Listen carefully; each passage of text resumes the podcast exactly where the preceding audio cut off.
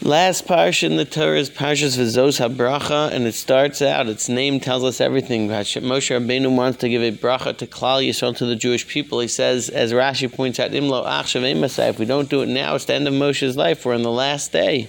If we don't do it now, when's the time to do it? So Moshe starts off establishing why is it that the Jewish people deserve this blessing. And that, he says, is we come from Sinai.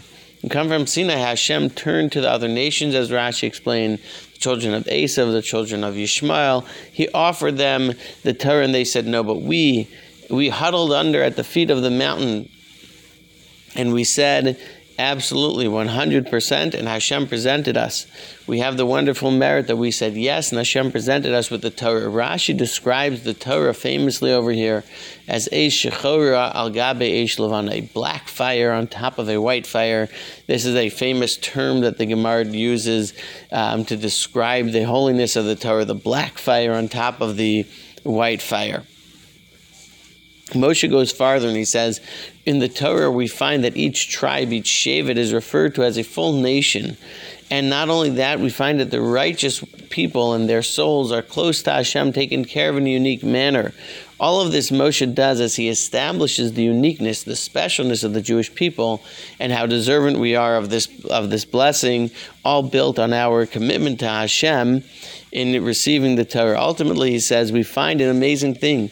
The Jewish people are so devoted to Hashem that even in the times when Hashem allows the non Jews to pain us, to hurt us, to attack us, we never turn away from Hashem. Our devotion is our greatest merit, is our greatest, um, is our greatest argument of how, how we deserve these blessings.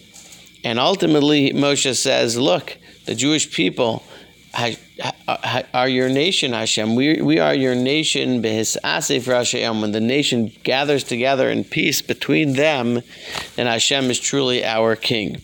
With that introduction, Moshe turns and starts to go through listing the blessings to each tribe. Reuven, the oldest, the first, gets the blessing that even though, despite the fact that there's a famous story, and this is great for puzzle pieces, of Reuven, uh, where Yaakov challenges Reuven's decision with the bed and the encampment of Bilhah upon the death of Rachel.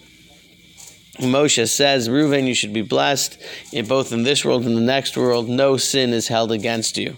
Then he turns to Yehuda and he says, We know that Yehuda had a struggle. Yehuda had had an incident with with Tamar, but Yehuda admitted his wrong.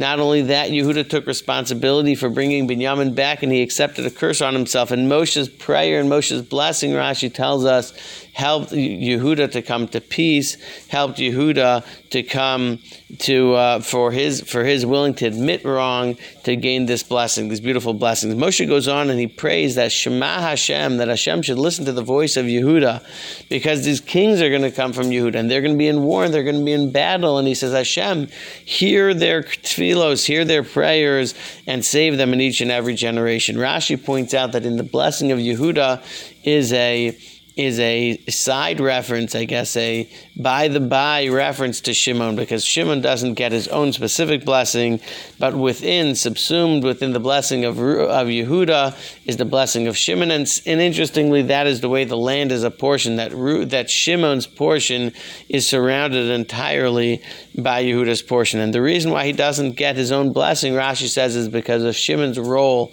in the sin at Shittim of immorality.